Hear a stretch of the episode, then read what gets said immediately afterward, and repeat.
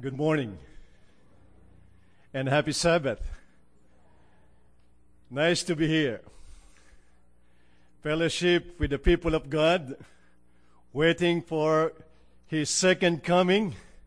And I hope and I believe that all of us are so excited to meet Jesus in the air when He comes.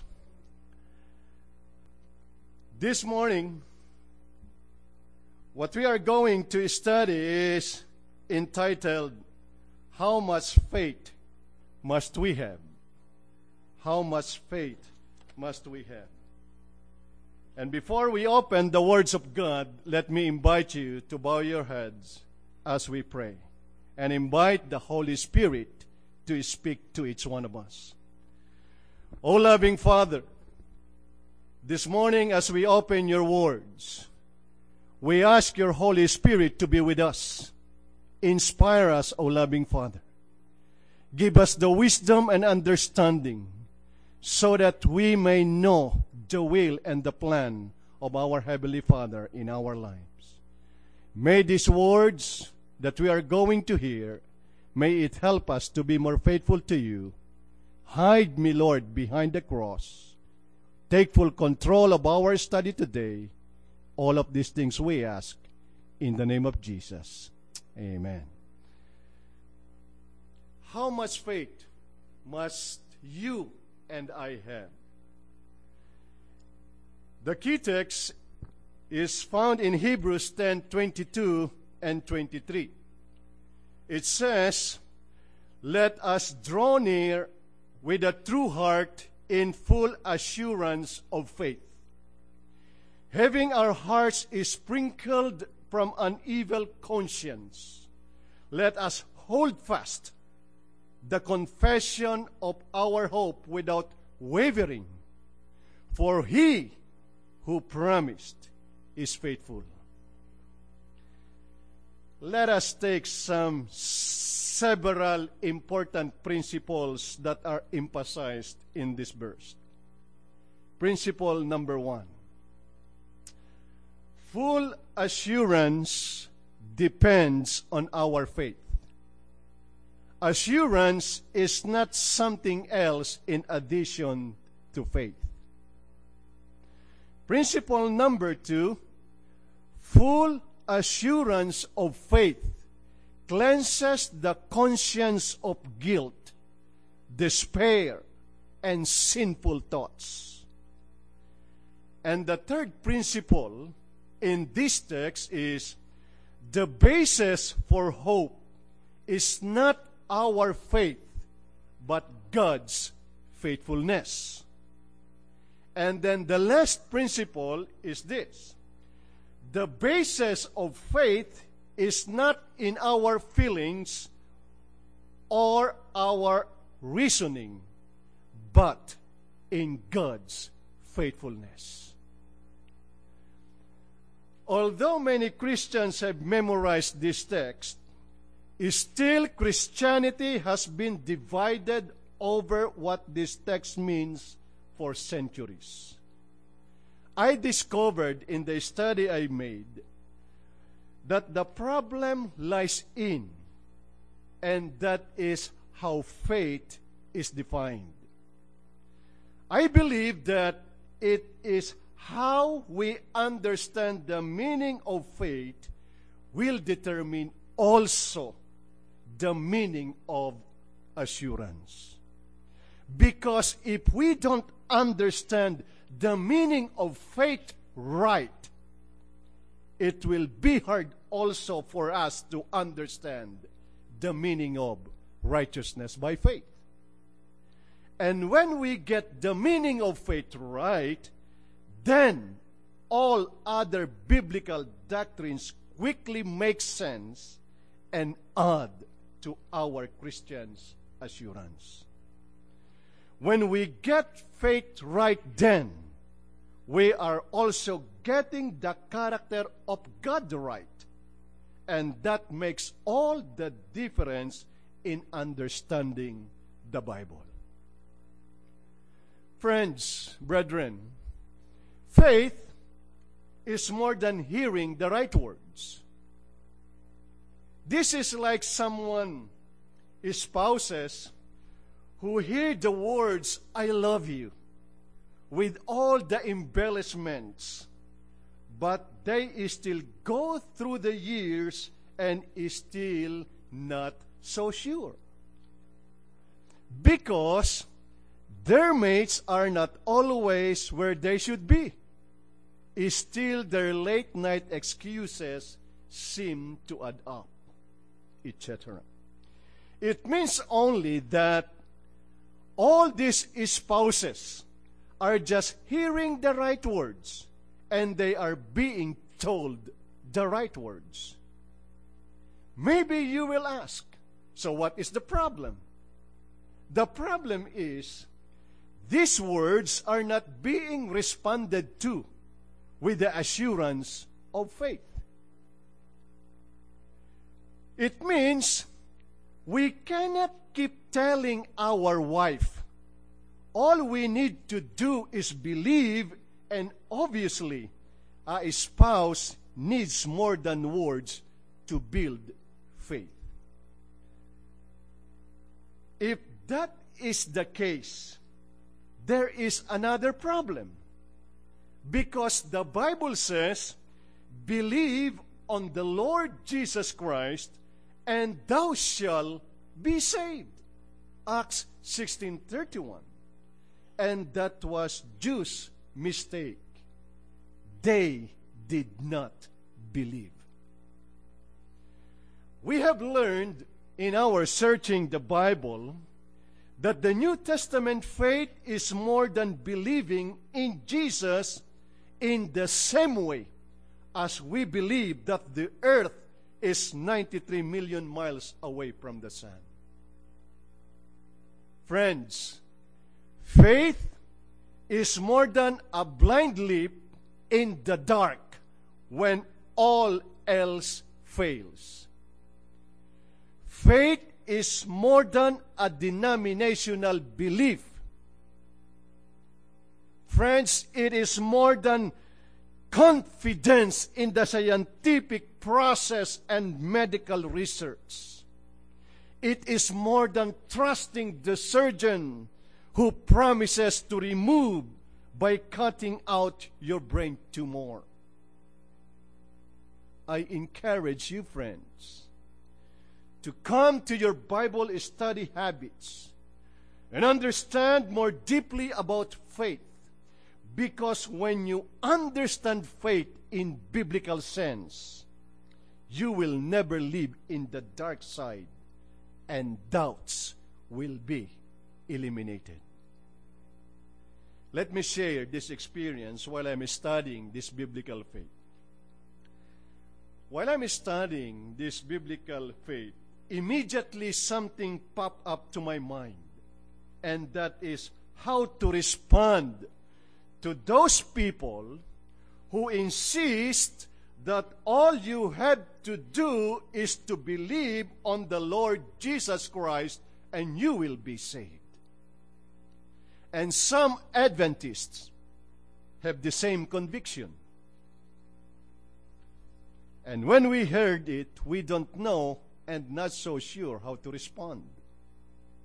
And let me explain this issue by using this story. When Paul and Silas told the jailer what to do to be saved, the English translation usually say, believe on the Lord Jesus Christ and you shall be saved. But Paul, what really said was, have faith in the Lord Jesus Christ and you will be saved.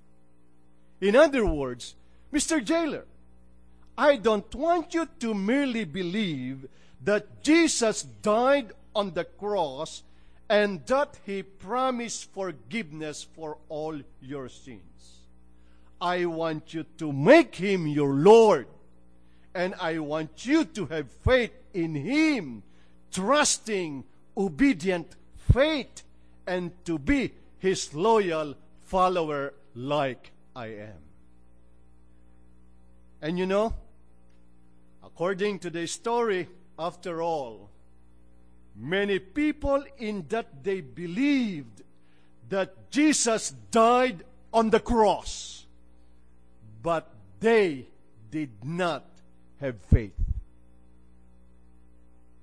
I assure you that getting the correct definition of faith will have everything to do with our sense of assurance, and that is our saving relationship with Jesus today. Furthermore, faith is one of the key characteristics of those who are prepared for Jesus to come, separating them from many other believers in the end time, who will hear the Lord's awful pronouncement, "I never knew you, for what you said you were."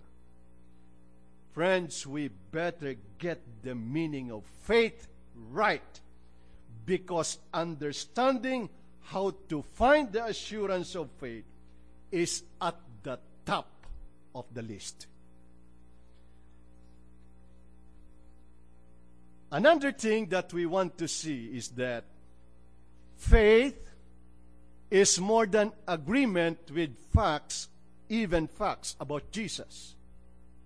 It is more than mental conviction, more than a passive acceptance of God's work for us. Let me say this.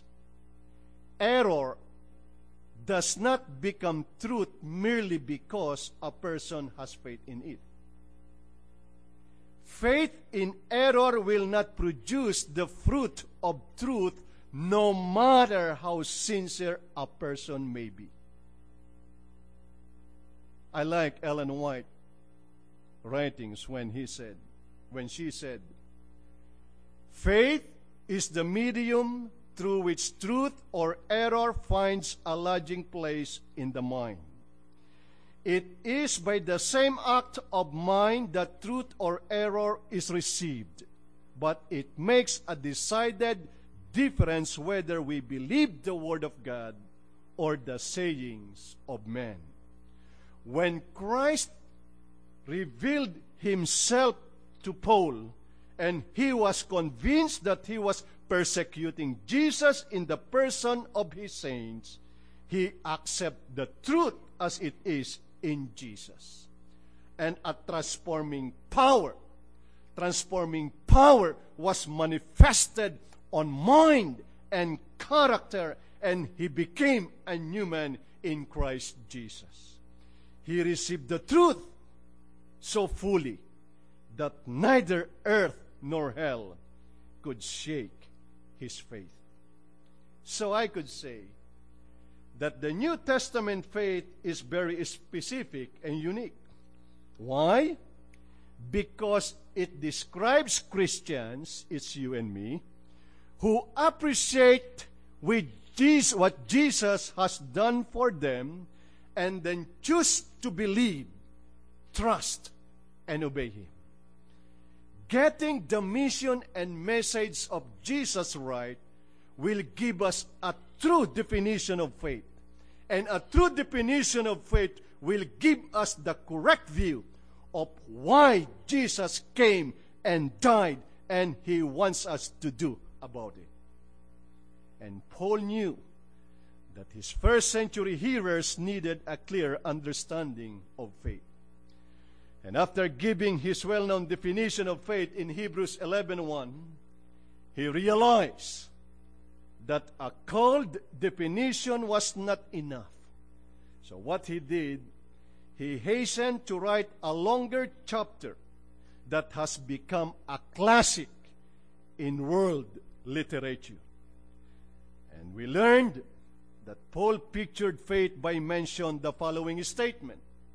It says, "By faith we learned that men of old received divine approval. By faith we learned that Abel offered to God a more acceptable sacrifice. By faith we learned that Enoch was taken up so that he could not see death. By faith we learned that Noah constructed an ark. And by faith we learned that Abraham obeyed and went out, not knowing where he was to go. And by faith we learned that Sarah herself received power to conceive. By faith we learned that Moses, when he was born, was hid for 3 months by his parents. By faith we learned that Moses, when he was grown up, refused to be called the son of Pharaoh's daughter. By faith we learned that Moses esteemed Christ greater riches than treasures of Egypt. And by faith we learned that the walls of Jericho fell down. Although it is easy to remember these heroes of faith for their remarkable achievements, we must never forget that it was their faith that made them the individual that we respect and honor. When we review the results of the faith that God approves, it is obvious that faith is more than a blind leap in the dark, more than mere mental belief, and even more than enthusiasm and zeal. For biblical men and women, the only way and the only right way to relate to God is by faith, because it involved an appreciation for what God has done for them. It involved a correct understanding of God's plan for them. It involved the will to respond as He wanted. It involved an abiding trust that He would continue to do His part if they would do theirs. For all these biblical heroes, my dearly beloved, in both Old and New Testament, it only showed that faith means saying to God, yes, to whatever He commanded. I believe that faith was wrapped up in appreciation, belief, trust, obedience, and in a cheerful companionship with their Lord and Master. I love Ellen White's description about the experience of faith when she said these words: to talk religion in a casual way, to pray without soul hunger and living faith avails nothing. A nominal faith in Christ, which accepts Him merely as the Savior of the world, can never bring healing to the soul. The faith that is unto salvation is not a mere intellectual assent to the truth. He who waits for entire knowledge before he will exercise faith cannot receive blessing from God. It is not enough to believe about Christ. I like the statement of Sister while we were studying the lesson study. It is not enough to believe about Christ. We must believe in Him. The only faith that will benefit us is that which embraces Him as a personal Savior, which appropriates His merits to ourselves. Many hold faith as an opinion. Saving faith is a transaction by which those who receive Christ join themselves in covenant relation with God. Genuine faith is life. A living faith means an increase of vigor, a confiding trust by which the soul becomes a conquering power. The biblical record describing men and women of faith takes us into the world of being and doing, and not just looking through the windows of intellectual belief. Listen to this description of living faith. it says, it is not enough for us to believe that Jesus is not an impostor and that the religion of the Bible is no cunningly devised fable. We may believe that the name of Jesus is the only name under heaven whereby man may be saved, and yet we may not through faith make him our personal Savior. It is not enough to believe the theory of truth. It is not enough to make a profession of faith in Christ and have our names registered on the church roll.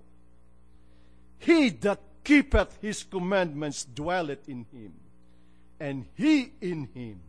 And hereby we know that he abideth in us by the Spirit which he hath given us. Hereby we do know that we know him if we keep his commandments. John 3:24, 2 and 3. This is the genuine evidence of conversion, my dearly beloved.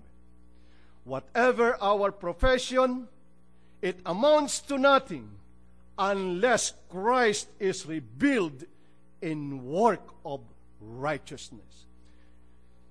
The truth is to be planted in the heart. It is to control the mind and regulate the affections. The whole character must be stamped with the divine utterances. Every jot and tittle of the Word of God is to be brought into the daily practice. It's not only during the Sabbath day, it is everyday life. Abiding obedience and living faith must be the theme of our belief. Faith must be built on the evidence and promises of what the Bible says about Jesus. Assurance of faith must rest on the person's decision to make Jesus Lord of his or her life. We know that the Holy Spirit, the inner word, merges with the external word, giving us the assurance that we are God's children. How do we know all of this? I know all this because Jesus told me so. I know all this because I trust him. Friends, this is very important. Listen to this. Living in faith is living as Jesus did, nurtured constantly by the Spirit. Living in faith develops the character of Jesus.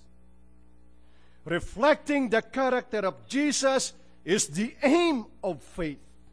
And the aim of faith is to prepare people in these end times to be a part of that group describes in Revelation 12:14. Here is the patience of the saints. Here are those who keep the commandments of God and the faith of Jesus. This kind of simple Bible logic is our firm foundation for the assurance of faith according to Hebrews 10:22. And then Christ's object lessons says, in all who will submit themselves to the Holy Spirit, a new principle of life is to be implanted. The lost image of God is to be restored in humanity. A profession of faith and the profession of truth in the soul are two different things. The mere knowledge of truth is not enough. We may possess this, but the tenor of our thoughts may not be changed. The heart must be converted and sanctified. Through obedience, keeping the commandments, follow the commandments of God. Listen to this. True obedience is the outworking of a principle within. It springs from the love of righteousness, the love of the law of God. The essence of all righteousness is loyalty to our Redeemer. And loyalty to our Redeemer will lead us to do right because it is right. Because right doing is pleasing to our God. So, my dearly beloved, when we accepted Jesus as our personal Savior, His Christ's righteousness will be imparted to us. And when we do good things, that is not ours. That is Christ's character. I want to repeat before I end my message today. I want to repeat what I have said during our lesson discussion. Higher than the highest human thoughts can reach is God's ideal for His children. God-likeness, Christ-likeness is the goal to be reached. It's not heaven. Our goal is not heaven. Our goal is the character of Jesus to be in us. Because those people who will be in that heavenly home are those people who have the character of Jesus. And then when the character of Jesus perfectly reproduced to His people, then He will come and claim them as His own. Oh, loving God, He is so gracious and He is so merciful because Christ died for us, because He wants us to be there in that heavenly home. I want to be like Jesus. I want to be like Jesus.